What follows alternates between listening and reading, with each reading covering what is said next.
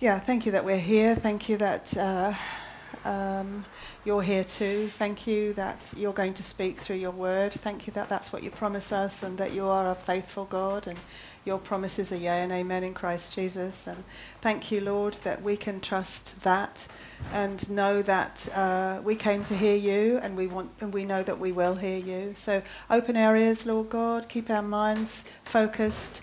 Help us not to be distracted. Uh, by anything extraneous, but just keep us focused on the subject that we're looking at, the, the fact of our relationship with you and the way that that relationship manifests itself through conversation, conversation that we call prayer. So I thank you, Lord, for what you're going to show us, and I ask, Lord, that you be honoured and glorified in it, in, in everything that's said, in, in our thoughts and our conversations with one another. Uh, yeah, that your name be glorified, Lord, and that um, and that we leave this place full of joy because we know that we have pleased you this evening. In Jesus' name, Amen. Amen. Um, okay, last time we met. Um, we, took, we looked at uh, Luke, Luke chapter 18, and and Habakkuk, actually. Strange combination, but we looked at both of them. And we talked about the fact that um, uh, Jesus says in Luke 18, pray at all times. Pray at all times or, or, faint. It's basically pray or faint. And the word faint means lose courage, it means uh, fall or um, be discouraged. So for Jesus, his instruction to his disciples in Luke 18 was keep praying, or else you will be discouraged and faint. You will not be able to stand. And uh, we looked at Habakkuk because Habakkuk, even though it's a, a, a prophecy, it's in, it's in with the minor prophets towards the end of the Old Testament. Habakkuk's prophecy is actually his conversation with God. And um, the wonderful thing about it is that the first two verses and the last two or three verses show the complete uh, journey that he makes from coming to God and complaining, Why are you allowing me to see this violence? Why, when I look at the world out there, is it violent and wicked and evil? Why are you allowing that to continue? And by the end of the book, he is able to say, Though the fig tree does not blossom and there be no fruit on the vine, yet I will praise you. And so that journey from the beginning of, of coming to God, wanting to understand, and the end saying, Okay, whatever, I will praise you that's what I was interested in. And I think that the door through which Habakkuk went in that conversation is in chapter 2, verse 4, where God says, The righteous shall live by faith. Mm-hmm. So that's why this, this um, course, this short course, there's only another two weeks to go after tonight, is called Prayer Through the Door of Faith. So, because that was, uh, Habakkuk had a conversation, but in order to get to the place where he could say, Praise you, God, whatever happens, praise you, whatever happens, he had to come through that door. He had to walk through the door of faith. And actually, that's the, true of us in every situation. When we pray, when we have a conversation with God, in the end, we have to walk through that same door. We have to come through the door called faith, trust and uh, in order to get to the place that God wants us to be. So um, I asked a couple of questions in the homework, if you saw the homework online or if it was emailed to you. I asked two questions. What is the greatest danger to a Christian from the world? Is it conformity to the ways of the world and the attitudes of the world? So is that the greatest danger? Or is it separation or isolation from the world? Which would you say was the greatest danger for Christians? Isolation. Why? Because we're in the world, but we're not of the world. And Jesus said, us pray that we will be protected yeah. in the world. Yeah. Yeah. Why is it a danger for us to live isolated to the world? I mean, you're right, but why is it a danger to us? Why is the word danger appropriate to that question?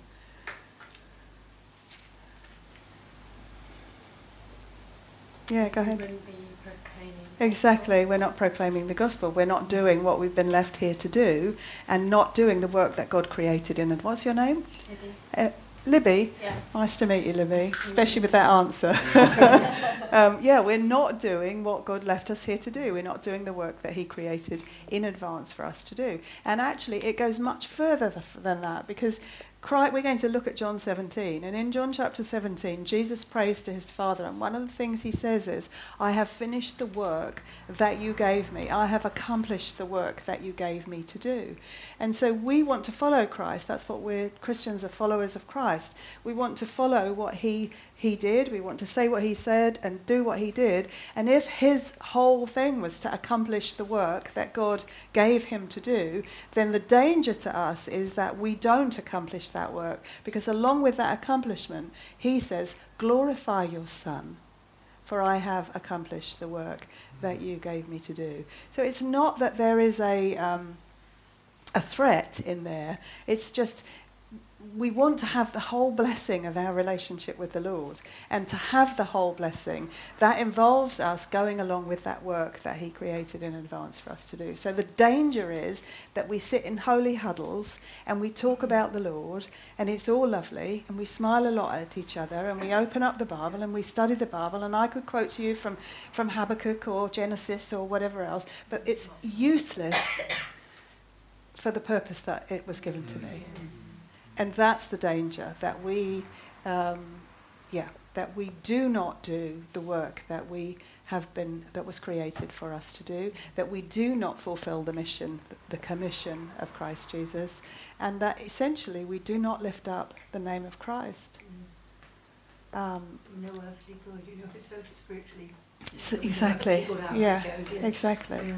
So um, that's why I want to look at um, John uh, 17 because John 17 is Christ coming to his Father. It's called the High Priestly Prayer, and it's this wonderful prayer um, that that Jesus prays for himself and for his disciples. Um, and he, he says that he's praying not only for the 11 who are with him at that time, but he's praying for those who will believe in him through their word. So, um, yeah, and uh, everyone's gone to John 17, so I will go first to 1 Corinthians chapter 14, because I just want to talk about something before we get there that I think goes along, A, with what Jesus will say in John 17, and also what the whole Bible actually says. says I do. 1 Chronicles, thank you. 1 Chronicles 14, um, verse 8 to 14. Um, 1 Chronicles, sorry, I've got my small Bible, which is the pages are stuck together. 1 Chronicles 14, verse 8 to um, 14. When the Philistines heard that David had been anointed king over all Israel, all the Philistines went up in search of David, and David heard of it and went out against them. Now the Philistines had come and made a raid in the valley of Rephaim. David inquired of God, saying, Shall I go up against the Philistines, and will you give them into my hand?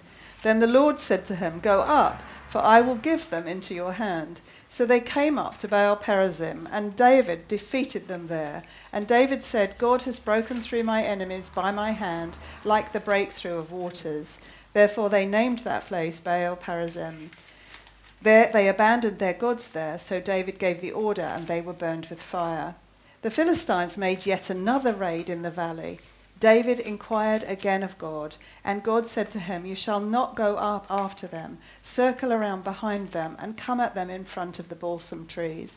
Mm. It's probably you're wondering why are we reading that, but what we've talked about is the danger to Christians in being isolated and living together, and the danger of being assimilated in the world.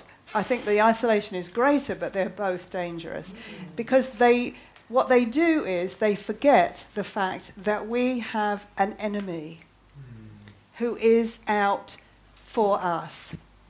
So he will present this choice, this whole gamut of choice, of which those two things are the extreme ends. Okay, you can totally assimilate into the world and call yourself a Christian but not live like a Christian. Or you can isolate yourself in a monastery or a nunnery and live just with other believers and be of no use in the world. And either are, either are successful gambits of the enemy because what he has done is nullify our witness. Mm-hmm. And that's what he wants to do. And what this First Chronicles 14, when I read it just a little while ago, it made me realize that when Jesus says pray and do not faint, pray at all times and do not faint, that's what David always does. David, throughout the, the, the account of David, from Samuel through to the end of uh, Kings, what you read is David inquired of the Lord. It's a repeated phrase. If you've got the New American Standard, you may have it in a different translation. But that statement is David inquired of God. And what was interesting about First Chronicles is it was the same enemy. So the Philistines were coming against him, and he inquired, Shall I go up against them? And God said, Yes. And so he did. And then the Philistines came again. The same enemy came again. And David inquired again, and it was a different plan. Mm. So I think the problem that we have as believers often is that we, we ask for protection from God. We ask for strategies to live in this world, to live for His glory, to live in the right way, or to live in a way that exalts Christ. And we pray that once or twice, and we get an answer, and we forget that the enemy is um, subtle and devious, and that he comes at us from all directions, and God will not necessarily tell us to deal with him in the same way. So, either of those two things, whilst we might think that isolation is protecting us from the enemy, that may not be the way that God wants us to deal with the enemy at every moment through our life. The Bible says that um, Satan prowls around like a roaring lion, seeking someone to devour. When do lions roar? When do they roar? When they're hungry. When they're hungry and? When they're angry. When they're angry and? Their territory is threatened. When they're on their own territory mm. and that is being threatened. You see, we, we think a lot about the, we know that, that verse that Satan's prowling around looking for a Christian mm. to devour. We know that, like a roaring lion. Mm. But the reason he can prowl is that this world is his territory and he is roaring his ownership of it. And mm. you and I, as believers, are invading his territory. Mm. And so he is roaring all the time. Like the Philistines that came against David, he is going to come at us all the time. Now, I, this is not talking, this is not a study about Satan. In fact, I don't ever intend to do a study about Satan. But what it is, is a reminder that he exists and that he is out for our destruction. Mm. And the best way that he can destroy us is to close our mouths and stop us doing what God has intended for us to do. So, in the same way as those two dangers from the world, mm. it's the same as the danger from Satan. If Satan can effectively stop your witness, he has succeeded in stopping your work for the Lord. And it's not that God is judging you on your work. I'm not saying that at all. I, am not saying that, but what I am saying is that there is tremendous joy that the Lord gives us when we are at work for Him, with Him.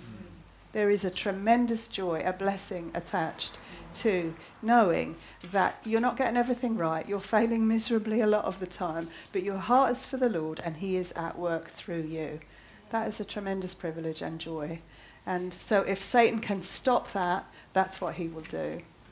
So um, Jesus says, pray at all times. Why pray at all times? Because you have an enemy. You have three enemies, actually. You have Satan who prowls around like a roaring lion. You have the world that is seeking to conform you to its mold. And you have your own nature, your flesh.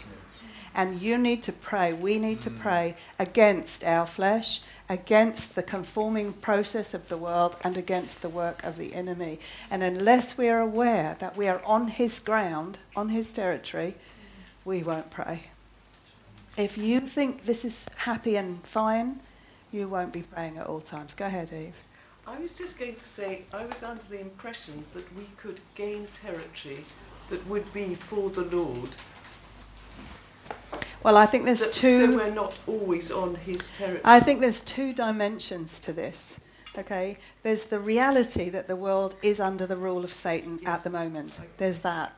There's the reality that you and I, as believers in the Lord, are now placed on a highway of holiness where that we are walking a highway from holiness to holiness, and everything is holy. And Satan can't get onto that road, but he can effectively stop us walking along that road, block us, and he can also shout abuse at us that enable that stops us witnessing as we're walking. You see what I mean? Absolutely. So the two things are going on at the same time, and I don't know how to explain that, mm. except that the world is Satan's territory.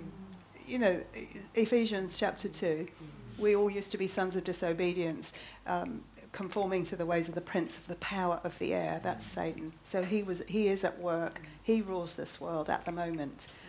Um, but we are on that highway of holiness.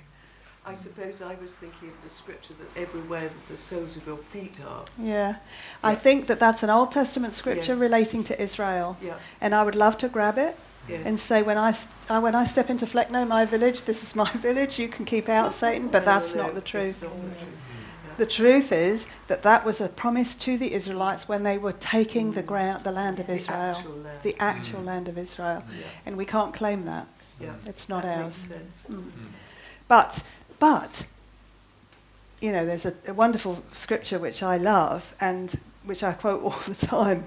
Is uh, in 2 Samuel, I think it is 23, talks about Shammah. It's also in Chronicles, um, one of J- David's mighty men, and it says that Shammah, the Philistines were attacking again, and Shammah, one of David's mighty men, took his stand in a lentil patch and fought off the Philistines. And I have this picture in my head of a lentil patch. You know, this is a lentil patch, and God's, you know, the enemy's not getting in here. We're going to fight him off. So, Yes.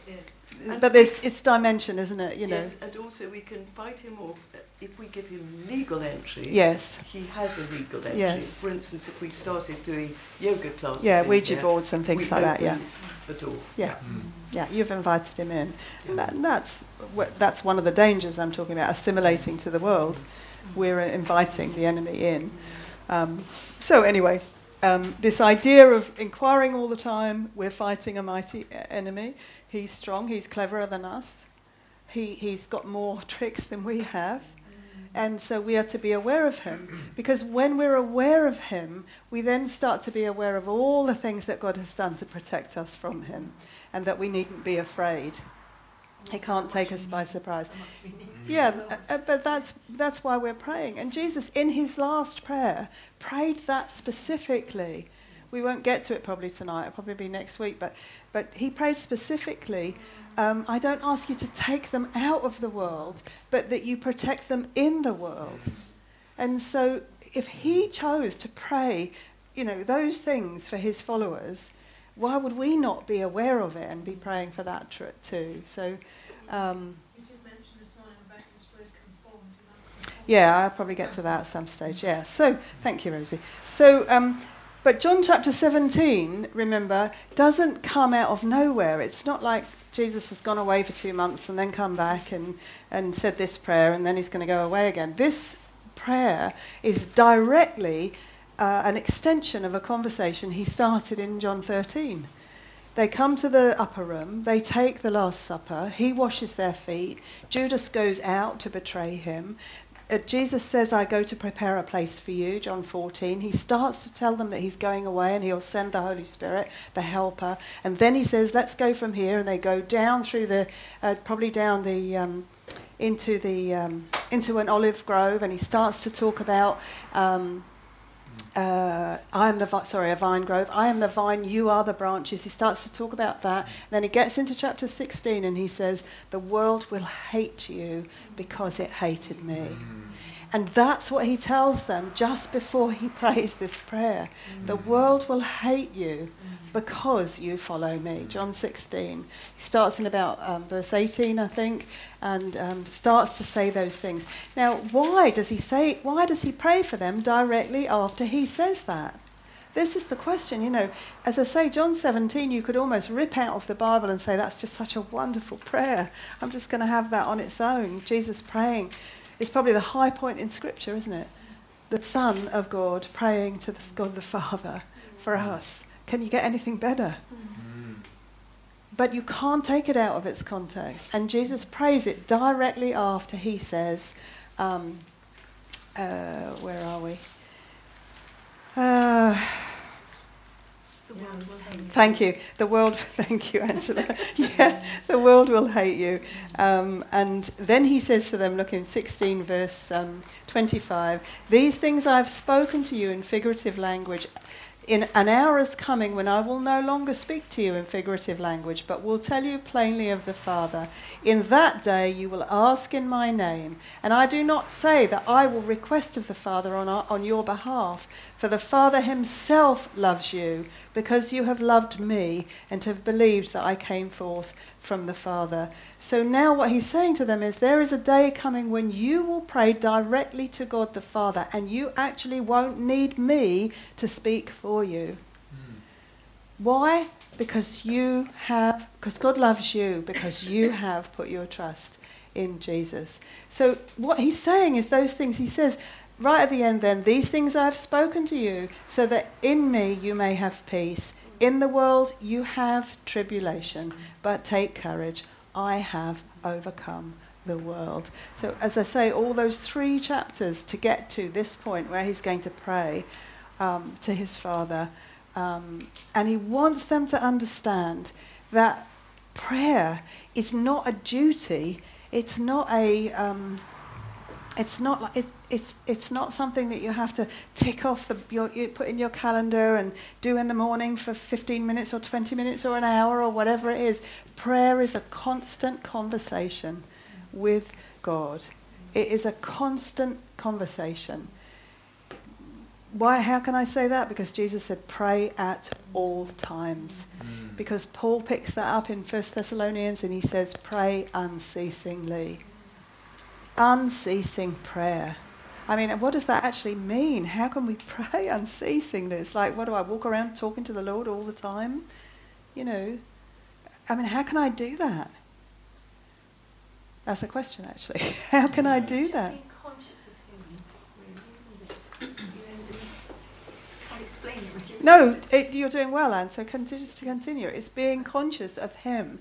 Being conscious of what about Him, Ben? He's there with us and yeah, he's there with us all the time, waiting to help us and longing to help us. Yeah, that He's with us all the time. That He's um, that He wants the best for us all the time. That He is constantly at work on our behalf all the time. That uh, He goes where I go. He sees what I see. He hears what I hear. all of the things of my life, there is no place that, that God does not go with me by His Spirit. Now that is a, I mean, that's a challenging truth. Challenging and comforting. Hmm. Because that means at every moment of every day, God is with me. And I want that on the good days. But I'm not sure I want it. Well, Yeah. The first commandment, love the Lord your God with all your heart, with all your mind, with all your soul. Yeah. You should be easily first. Yeah. And that's easy to say Exactly. and very hard to do. Mm. And so that's what I'm saying. Why is it hard to do? Why is it hard to do? That's another question. Why is it hard? All the time. Because of Satan and because of your own flesh. because actually, a lot of the time, you don't want to do that. I don't want to do that. Yeah. Yeah. So that's what I'm talking about. This battle. I know we. Yes. No, I was going to say another way is you have a song in your head. Yes. It's a very Yes. easy Yes. thing to have a song going over, you know, different hymns or whatever. Yes. Going on in your head can be another way of Yes. very easily. But, but what are you doing when you're remembering that song? Because you're worshipping. There you go. You're worshipping Him, so you're remembering that He's with you all the time. So, um, yeah. Why? Why? So sorry. Yeah. I just want to make one more point before we move on from this, and that is that that Christ is with us all the time by His Spirit. God the Father is with us all the time by His Spirit, and God has told us to pray at all times, to pray unceasingly. And why would He do that if the gospel that is being preached a lot of the time now is that God wants you to be healthy and happy and no problems in your life all the time. Why on earth would He ever need you to pray? Because if that's what God wants, why is that not happening? if God's will is powerful and perfect and, and almighty, and He wants His people to be he- totally healthy and totally happy and you know wealthy all the time, why has that not happened? Because we're in foreign territory. Because we're in foreign territory. So now that's why. So the person who preaches the gospel that says God will make you healthy and wealthy and happy all the time is preaching lies or deception. Not necessarily from a motive to preach that way, but definitely from the deception of the enemy. Because the reality is, when do you pray most? When you're in trouble, when you're sick, when you can't pay your bills, when something bad is happening, you pray all of the time. Now, I'm not saying that God causes those things, definitely not. But what I am saying is that the perspective that God has is totally different to ours. So, healthy to God means something totally different than it means to us. Healthy for God is the whole person being healthy. Wealthy means something totally different to material blessings. Store up your treasures in heaven, Jesus says, um, where the moth doesn't thing and the rust doesn't, whatever it is, sorry, you know, thank you. So, yeah. So, God's perspective is the opposite of ours. So now when we're thinking about what does healthy mean, actually? What does wealthy mean? What does happy mean in God's eyes? It means something totally different. And so, why must we pray at all times? A, to protect us from the enemy, and B, so that we might gain God's perspective on our life rather than living in the perspective that we have, humanly speaking. And the only way that we're going to do that is um, by what God tells us to do, what Rosie was reminding me to do. In Romans chapter 12, verses 1 and 2, um, Paul will say, um, Therefore, brothers, in view of God's mercies, present your body a living sacrifice, holy and acceptable to God, and do not be conformed to this world, but be transformed by the renewing of your mind. Then you will know what is the perfect, pleasing, or then you will prove what is the perfect and pleasing will of God. That's a paraphrase at the end, it's not quite right. But you know what I mean. So that's those verses in Romans 12. So God has promised, He has promised, if you want my will, you will know it. And the way you'll know it is by renewing your mind. And how will you renew your mind? In the Word. It's the only way. Your, your mind is a computer. And what it's only as good as the information you feed it. If you, you know, it's like Wikipedia, isn't it? You go on there to find out everything about everybody and everything, and all you know is what the person wrote. And if that's your only source of information, poor you, because you're getting a lot of n- rubbish. Hmm. So that's what this is about. It's about renew your mind with the Word of God so that you can then re- gain the perspective of God, so that you can then pray about your circumstances in the way God wants you to pray, hmm. because you've got His perspective, not your own. Now I know you know these things, you know these things, but I, you know who here prays at all times? I mean, nobody can put their hand up because we don't do it. We don't do it. So the whole purpose of um, coming and doing Bible study, of us talking about prayer, or me rab- rabbiting mostly, but you know what I mean, about talking about prayer, is that it's a reminder of what God has told us to do. And in those verses, Romans 12, 1 and 2, where Paul says, Do not be conformed to this world, but be uh, transformed by the renewing of your mind. The original Greek says, You are being conformed, put a stop to it. The conform, conforming of your of the world to your mind is happening all the time. You have to put a stop to it, and w- the only way to put a stop to it is to feed it other information, to feed it the truth of God. I mean, I just think that's amazing. that is amazing that the world, one of our three enemies, is at work. The forces, the philosophies, the, the um, speculations of the world is constantly being fed into us, constantly. By our culture, by society, by the TV, by the internet, by music, by everything, and in every way. We are constantly being conformed. Hmm. The only way to stop it is to be renewed, to be trans- transformed by renewing our minds. And the only one who can renew your mind is you. The only one who can renew your mind is you. You are the only one who can choose every day to pick up the Word of God. Very well. Yeah. Hmm. It's cleansing too, isn't it? It says, that lovely scripture, I've washed. Yeah, water of the Word. Yeah. It cleanses you It is. you.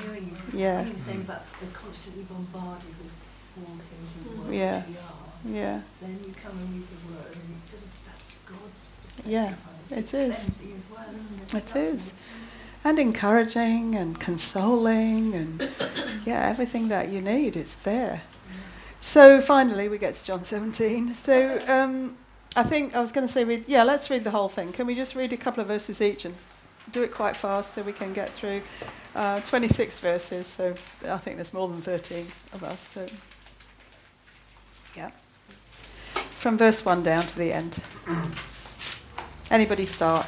Jesus spoke these things and lifting up his eyes to heaven, he said, Father, the hour has come. Glorify your Son, that the Son may glorify you. Even as you gave him authority over all flesh, as all whom you have given him, he may give eternal life. And this is eternal life, that they may know you, the only true God, and Jesus Christ, whom you have sent. I glorify thee on earth, having accomplished the work which thou hast given me to do. And now glorify thou me together with thy Son, Father, with the glory which I had with thee before the world was. I have revealed to you, to those whom you gave me out of the world. They were yours, you gave them to me, and they have obeyed your word. Now they know that everything you have given me comes from you. Mm. For I gave them the words you gave me, and they accepted them. They knew with certainty that I came from you, and they believed that you sent me. I pray for them. I am not praying for the world, but for those you have you have given me, for they are yours. And all mine are yours, and yours are mine, and I am glorified in them. Now I am no longer in the world, but these are in the world, and I come to you. Holy Father, keep through your name those whom you have given me, that they may be one as we are. Mm. While I was with them, I was keeping them in your name, which you have given me, and I guarded them, and not one of them perished, but the mm. son of perdition, so that the scripture would be fulfilled. But now I come to you, and these things I speak in the world, so that they may have my joy made full in themselves. I have given them your word, and the world has hated them, for they are not of the world any more than I am of the world. My prayer is not that you take them out of the world, but that you protect them from the evil one. They are not of the world, even as I am not of the world. Sanctify them in the truth, for thy word is truth. As you sent me into the world, I also have sent them into the world. For their sakes I sanctify myself, that they themselves may also be sanctified in truth. What do not ask on behalf of these, but for those also who believe in me through their word, I, uh, that they may all be one, even as you, Father, are in me, and I in you, that they also may be in you, in us, so that the world may believe that you sent Mm. me. The glory which you have given me, I have given to them, that they may be one, just as we are one. I in them, and you in me, that they may be perfected in unity, so that the world may know that you sent me and loved them, even as you have loved me. Father, I desire that they also, whom you have given me, may be with me where I am, to see my glory that you have given me, because you loved me before the foundation of the world. O righteous Father, even though the world does not know you, I know you, and these know that you have sent me.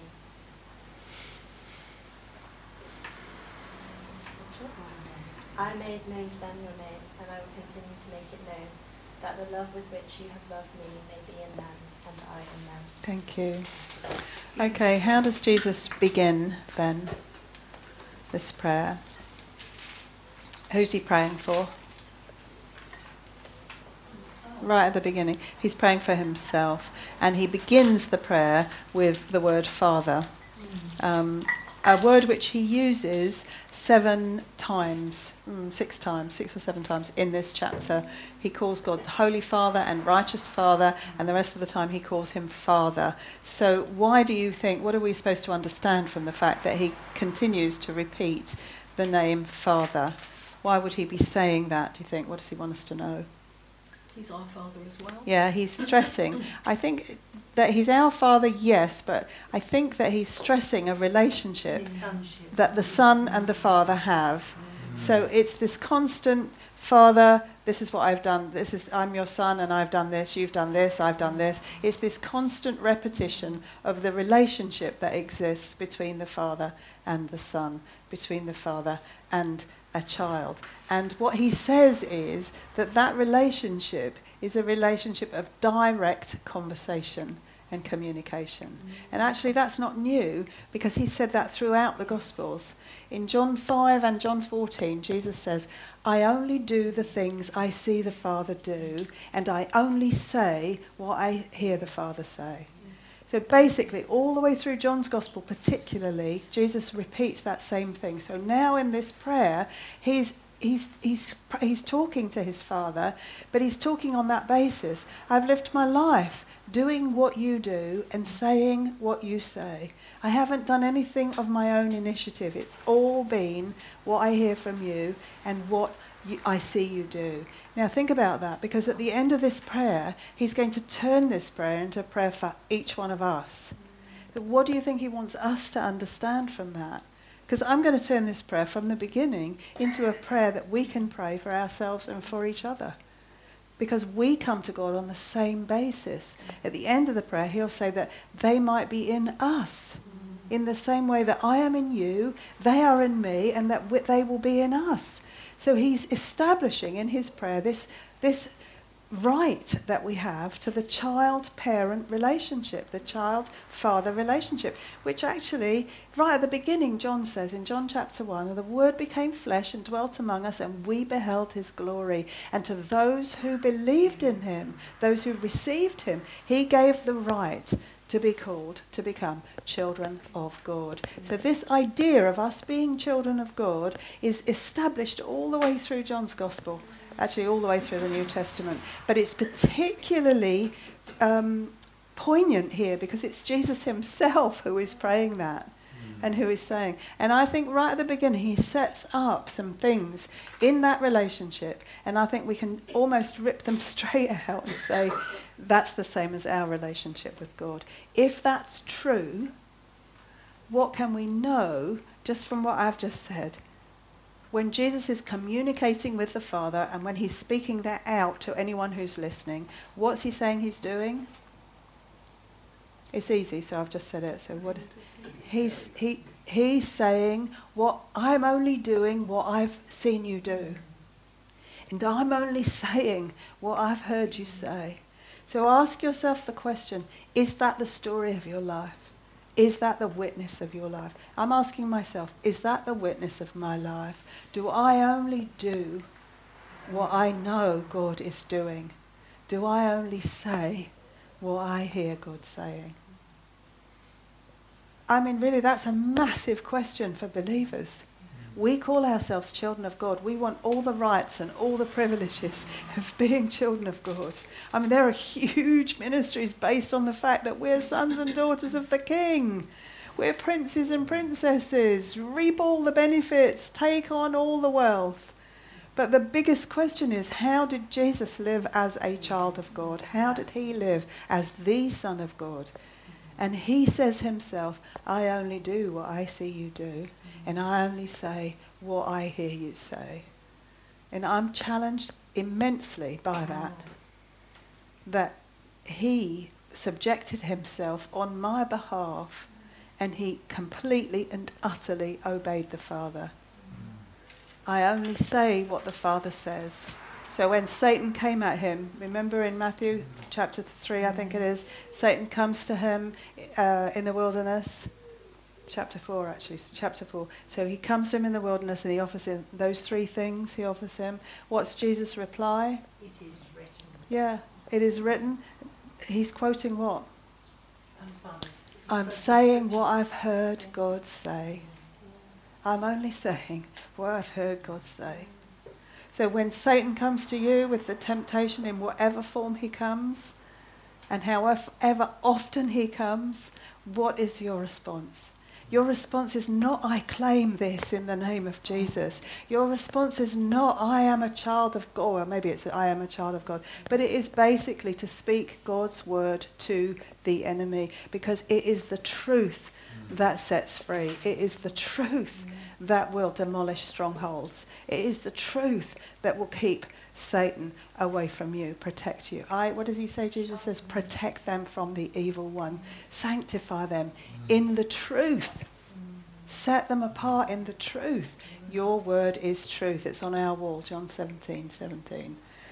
So, when Jesus is praying, he calls God Father. He's establishing that relationship. And now, because we are children of God, we can come boldly, Hebrews says, to the throne of grace to find help in our tra- uh, time of need. We can come directly to the Father for what we need.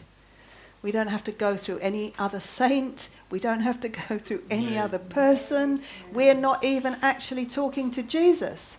He set this up that we are talking to God the Father. And it doesn't actually matter because the Trinity is something we will never ever understand. But the triune God decided this before the world began. And, and the triune God is God the Father, God the Son, and God the Holy Spirit. But how that works and how they exist together, I don't have a clue. I just know it does. I can come directly to the Father, just as Jesus came directly to the Father. And the Father's promise to me is that you are heard by me, that I am constantly at work on your behalf, that I hear every prayer, that I answer every prayer. That's what we saw last time. Do you remember in Luke 18? We talked about the fact that this widow, the parable that Jesus talks about in Luke 18, there's this widow that comes to the judge and she has to keep pestering him to get her case heard. And I've always heard that taught as perseverance in prayer. You've got to keep persevering. persevering. But I think the opposite is what Jesus is saying. He's saying, Your father is not like that unrighteous God. He's not like that. Won't he answer quickly? That's exactly the words he uses. He uses the word quickly because God the Father answers the prayers of his children immediately. But we don't see the answer or hear the answer immediately. That's why we have to walk through the door of faith. That's why we have to come by faith and understand, as Habakkuk did, that though the fig tree doesn't blossom, though my life does not look the way I think it should look, or that I think God would want it to look, nonetheless I trust that He is at work. Hmm. Habakkuk begins his tirade against God.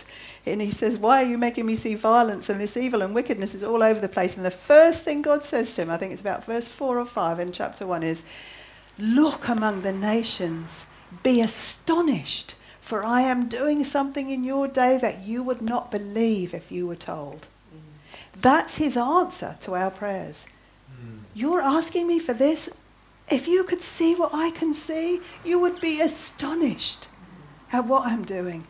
If I told you what I'm doing, you would never, ever believe it. It would be too glorious. Somebody had that very word when they were interceding for this nation in a prayer group Ah, oh. about now. Well, look among the nations. I don't know if that's right or wrong, we'll see. But, um, you know, look among the nations, he says, be astonished, for I am doing something in your day that you would not believe if you were told. And that's what he says about us. Romans 8:28. God causes all things to work together for good for those who love him and are called according to his purpose. You are his child, his precious child. And here there is nothing that he will withhold from you. It just means that you may not see it the way you expect to see it. And it may not be at the time you expect it to be. um, Jesus begins, doesn't he? And he talks about time. He says, Father, the hour has come. Glorify your Son, that the Son may glorify you. Glorify your Son. So the hour has come. So, what did Jesus know all the way through his life? What did he know about the timing of God? It was perfect. And it is specific. It's specific.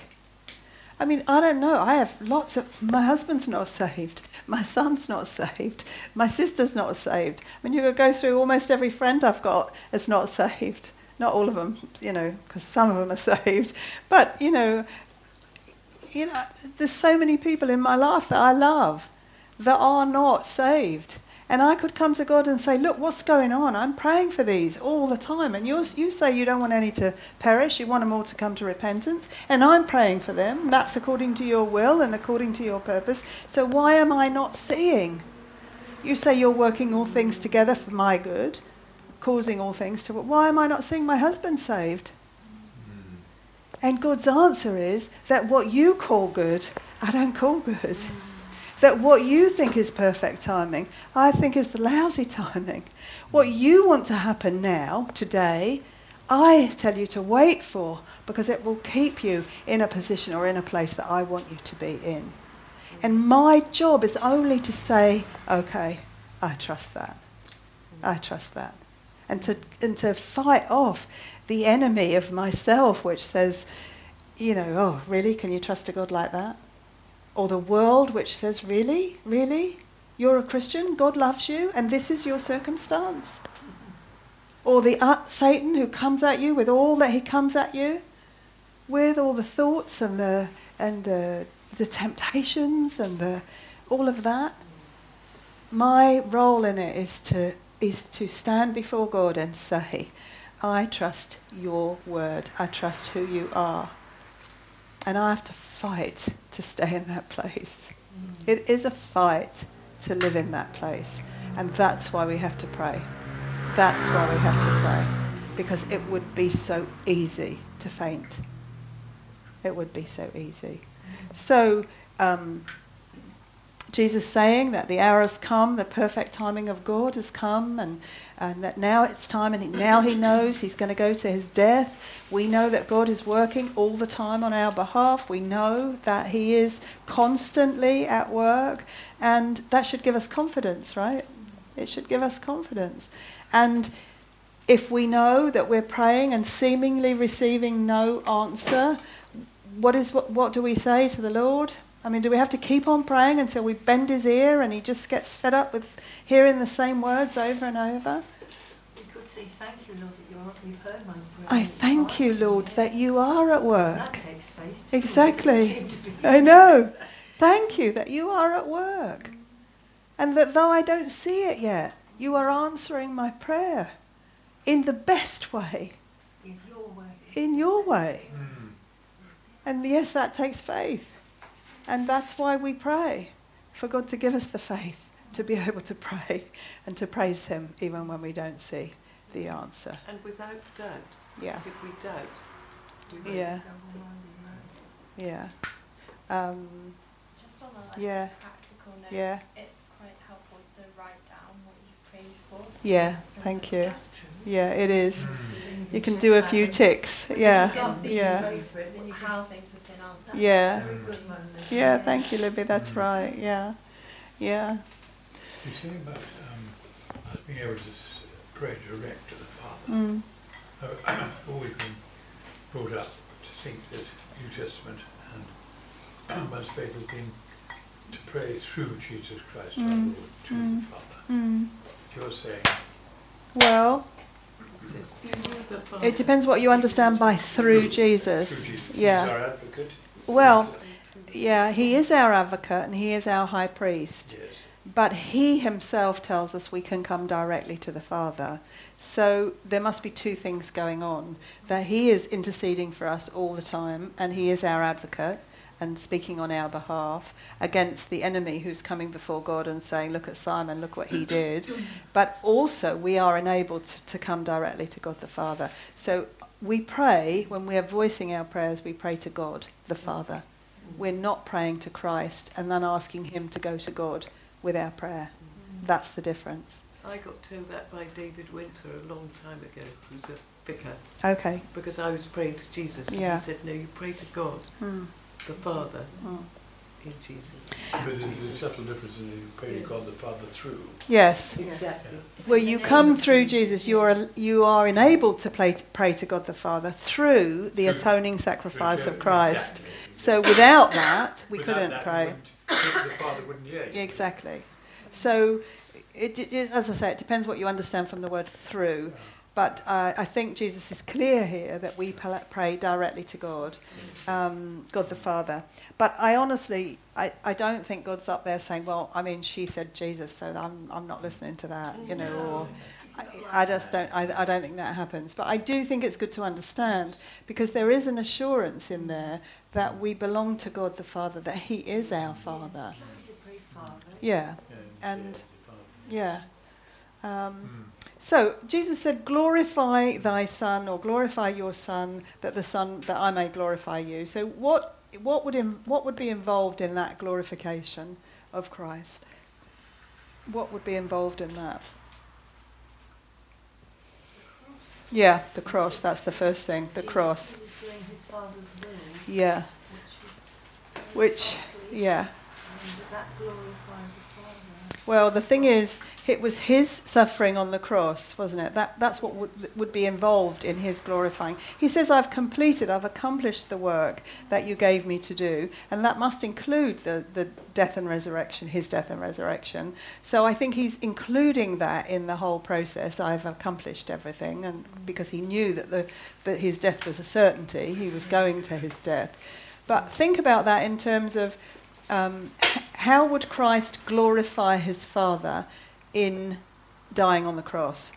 I mean, how is God glorified in Christ dying on the cross? To bringing people into relationship with Him. Say that again. Bringing people into relationship Yeah, with it is. Yeah, I think that's true, but I think that's a result of the glorification rather than how he glorified. So, Obedience.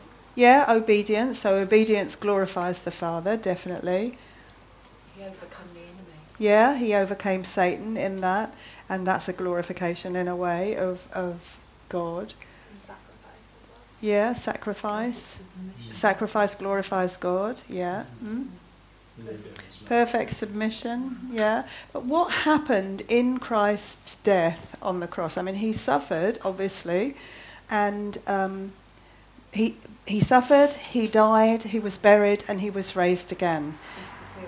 He fulfilled God's purpose for his life, and the purpose of God's life was suffering in that instance. So, glorifying God involves us fulfilling the purpose of God for our lives. And and I think that one of the things you can say about Jesus on the cross is not is, is of course his suffering and his death. You know, that enabled our salvation. But God sustaining his son, mm.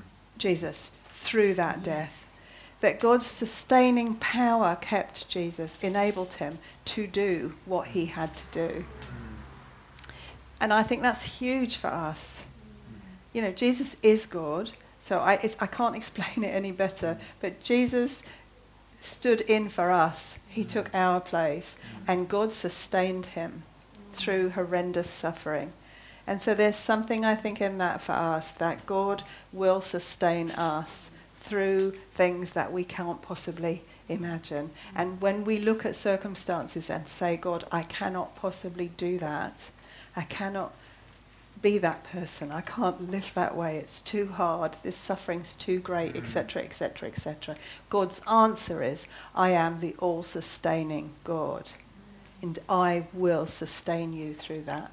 That's what he says to Paul when Paul says, Take this thorn, you know, three times I prayed that the Lord would take this from me. And his answer, My grace is sufficient for you, for power is perfected in weakness. So, um, God, um, Jesus' death on the cross was glorifying to God because he was obedient, because he fulfilled the purpose of God, because it was the propitiation, the required sacrifice, the right sacrifice, all of that. Um, it was the official acceptance of Christ's death for us. On the cross. So all of this is glorifying to God. But I think for us now, how do we see this? And that is that if we are relying on the sustaining power of God through our suffering, if we are coming to God and saying, I cannot do this, I cannot do this, I cannot live this life, I don't know how I'm going to get through this situation, that is glorifying to God. Mm. You see, we think that we always have to find the right answer or be the right strong person or show the right courage or battle on and soldier on and chin mm-hmm. high and, you know, stiff upper lip and all that. And the opposite is true.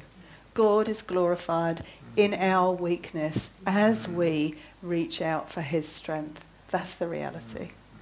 And, and as we understand that we can't be we are not, we are not David or Daniel or any of those wonderful people in Scripture who fought the lions and who, who k- killed Goliath. You and I, we cannot be David. We cannot be Daniel. Only Christ can be David and Daniel. Only Christ can live the Christian life fully and completely. That's why he had to live it instead of us. It's amazing to me the liberation of that, the relief of that, that, that he lived that life for me. He died that death for me. And now I trust in his living and his death. And every time I come to a thing that is too much for me, which is almost every day, I can come to God and say, I can't. And God says, but I can and I will. And that glorifies God. I mean, how can that be? That God is glorified by our complete and utter inadequacy. How can that be? Christ lives in me. Yeah. Yeah. Yeah. Thank you, Debbie. Um, his strength is perfected. Yes. When you think about that word perfected, Mm. brought to its full Full, yeah, completion. when we're weak, Mm.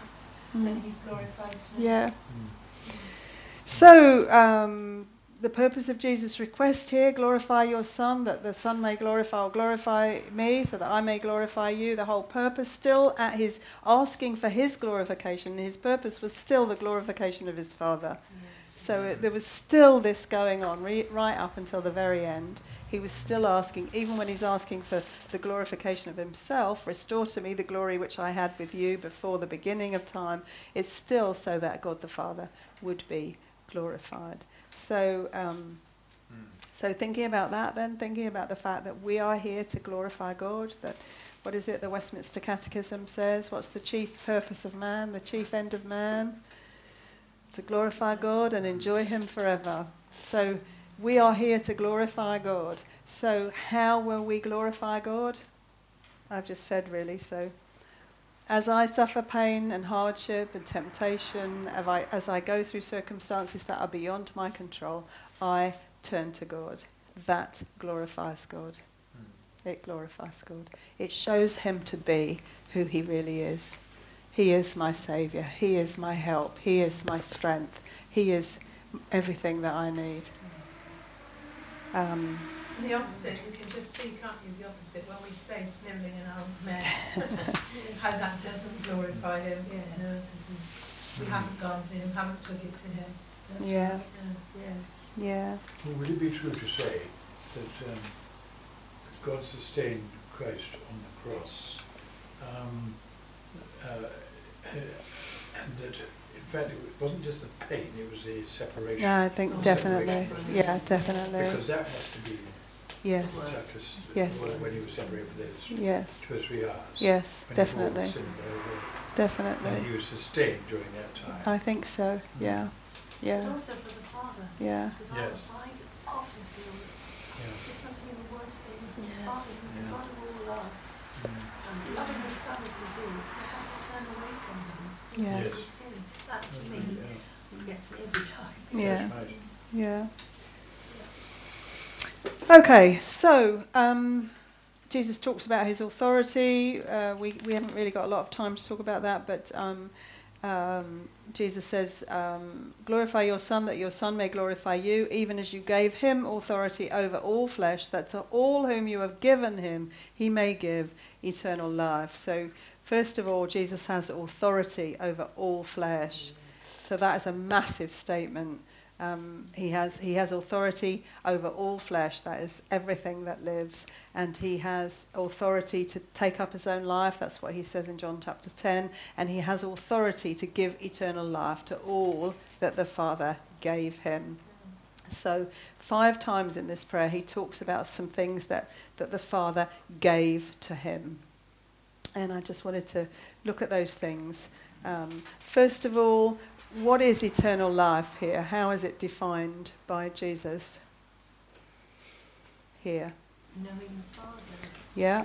Um, he says, it, and, and this is eternal life, that they may know you, the only true God, and Jesus Christ, whom you have sent.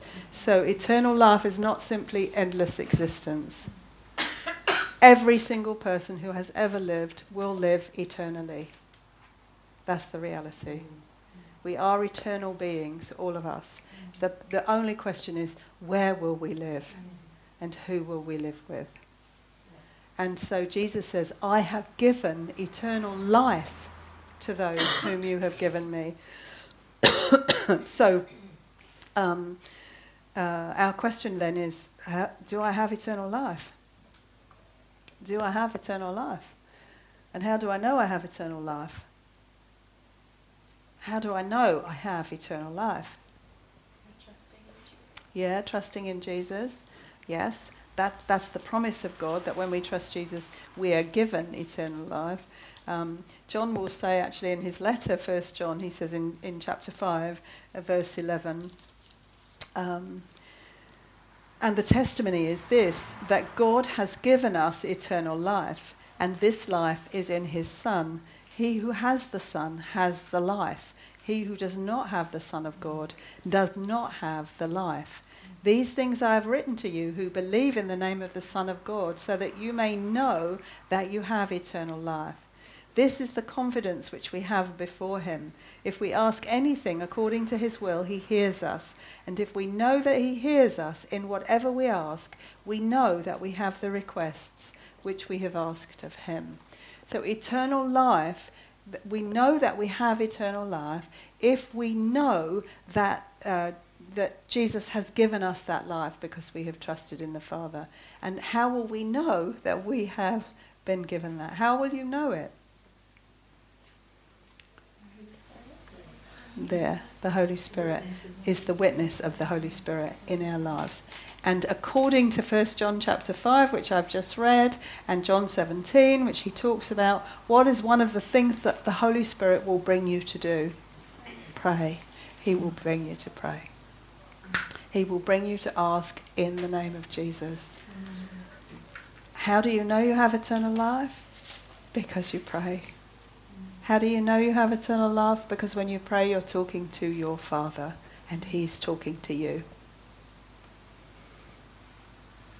Because you have the witness of His Spirit within you.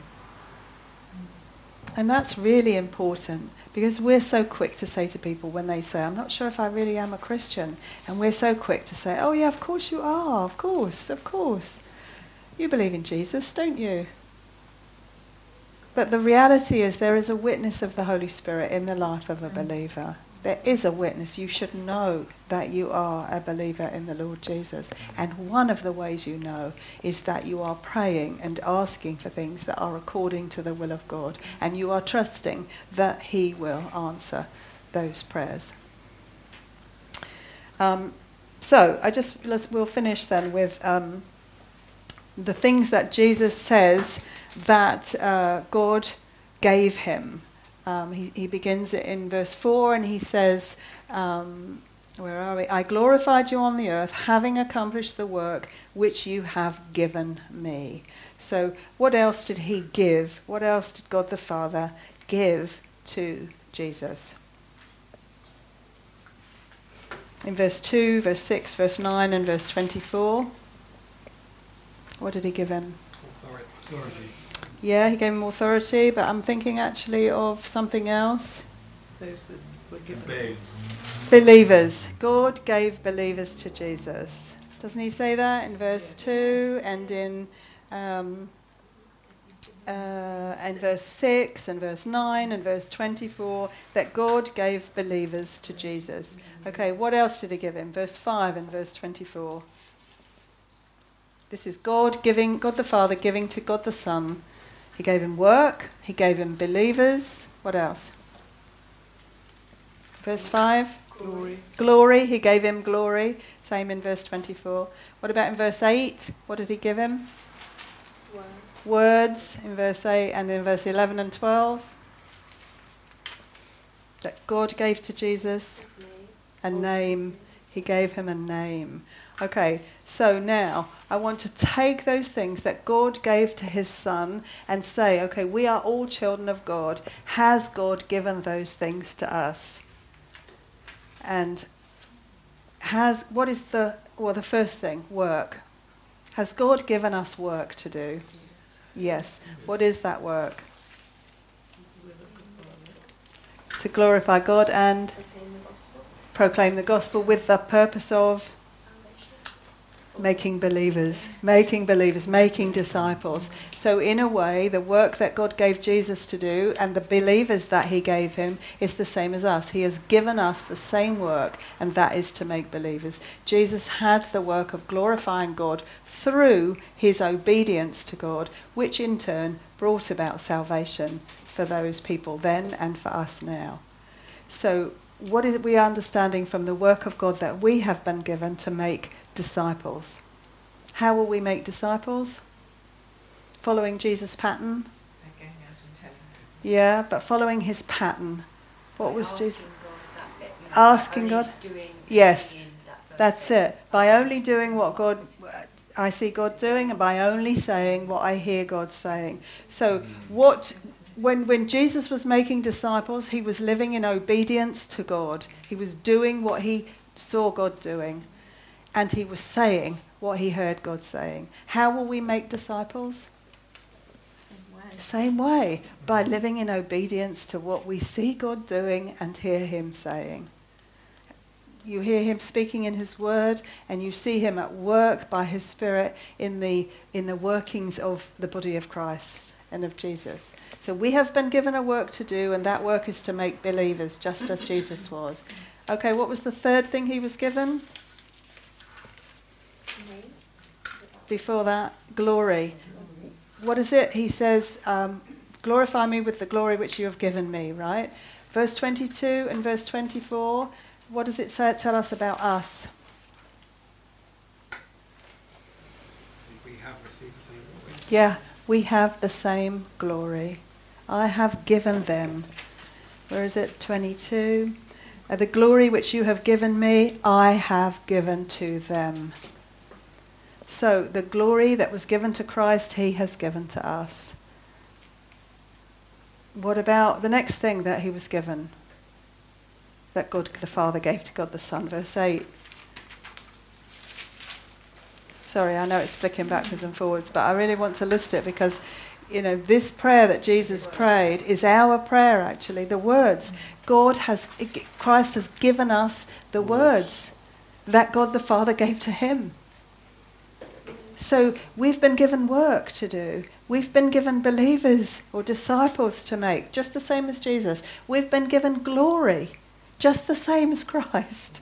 We have been given um, words, his words, just the same. What about the last thing, the name? The name. What have we been given? Name. The name of Christ. We are Christians. We are we have the name of Christ. So think about how knowing those things that Jesus has passed on to us, the the things that he was given to by God as Father, what would we be praying in terms of, you know, how we might imitate Christ in this prayer? How did he pray these things? How did he weave these things into his prayer? Who did he pray for? He prayed for himself. He prayed for us. He prayed for his 11 disciples, first of all. He prayed for himself, and then he mm-hmm. prayed for his 11 disciples. So, how can we pray? Okay, we can pray for ourselves. Lord God, Glorify me, even if that takes suffering, that I might glorify you. Mm-hmm. Sustain me in that suffering. All the things that that involves that Jesus knew. I have accomplished the work that you gave me to do. Help me, Lord, now to accomplish the work that you have given me to do. Even if that's hard, even if the circumstances are different, difficult. Sustain me in that. Help me to glorify you in that, to exalt your name, to lift up the name of Christ.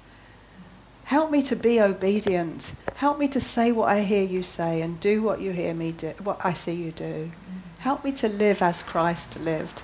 I know I can't. I'm not Jesus. I'm not a little God. None of us are. That's a heresy too big to even go into. We are not God. But we are part of the body of Christ, and He prayed this prayer for us, and we can pray this for one another and for ourselves. How might we pray? How might we pray for each other? Using this prayer. That's really a question. Yeah, before that, because we're talking about His glory and His words and the name, and we have a work to do, those things that God gave Christ and that He gave us. Lord, help us as a ministry to glorify You. Help us as a church wherever we go to church. Help us as a body of believers. Help us as the body of Christ in, in Cirencester to actually live like Christians, to really live what we say we believe. Lord, we can't do that. We have, we're, we, our, the enemy is our own flesh. I'm having to fight that battle, Lord, and I can't fight that on my own. We can't fight it on our own. So, Lord, we trust that you will fight it for us. And I want to pray for, for, for you, you know, you plural, like you, the body of Christ. I want to pray for the other believers that I know and that I fellowship with, that, that we might be strong and, and stand and, and live in that way. Because Christ will be exalted and God will be glorified and we will be made joyful. And the name, knowing that we have his name and we have his words. What will you pray for me? What will I pray for you? Yeah. Yeah, protection from the world. We're going to talk about that next week. But, but Lord, I have the name Christian. You have the name Christian. Help us to live that way together. Help us to understand that we belong to each other, that we are family. You know, that we are to live in this way. You all look sleepy and tired, and you look like you've had enough. But you shouldn't have had enough. This is the best prayer on the planet. This is just like the best. There's nothing better than this. But really, it's, it's to think about okay, this is how Jesus prayed. He prayed for himself, he prayed for his disciples, and then he prayed for everyone who would believe in him through their word. That's you and me. And he is modeling prayer, modeling life, modeling all the time that he is on earth.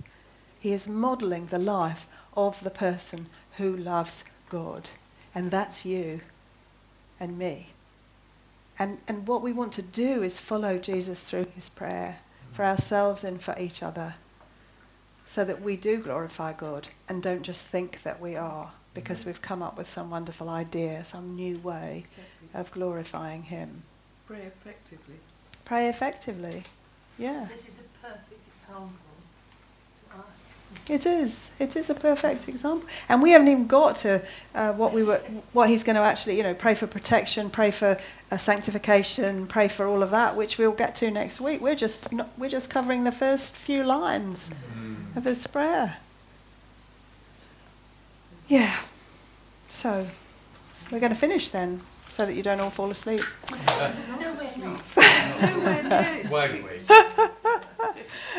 So, Father, I thank you that, um, well, I just thank you, Lord, that you're patient with us and that, and that you want us to know these things. I'm so grateful that you wrote it down, Lord, that you, that you got John to write this down.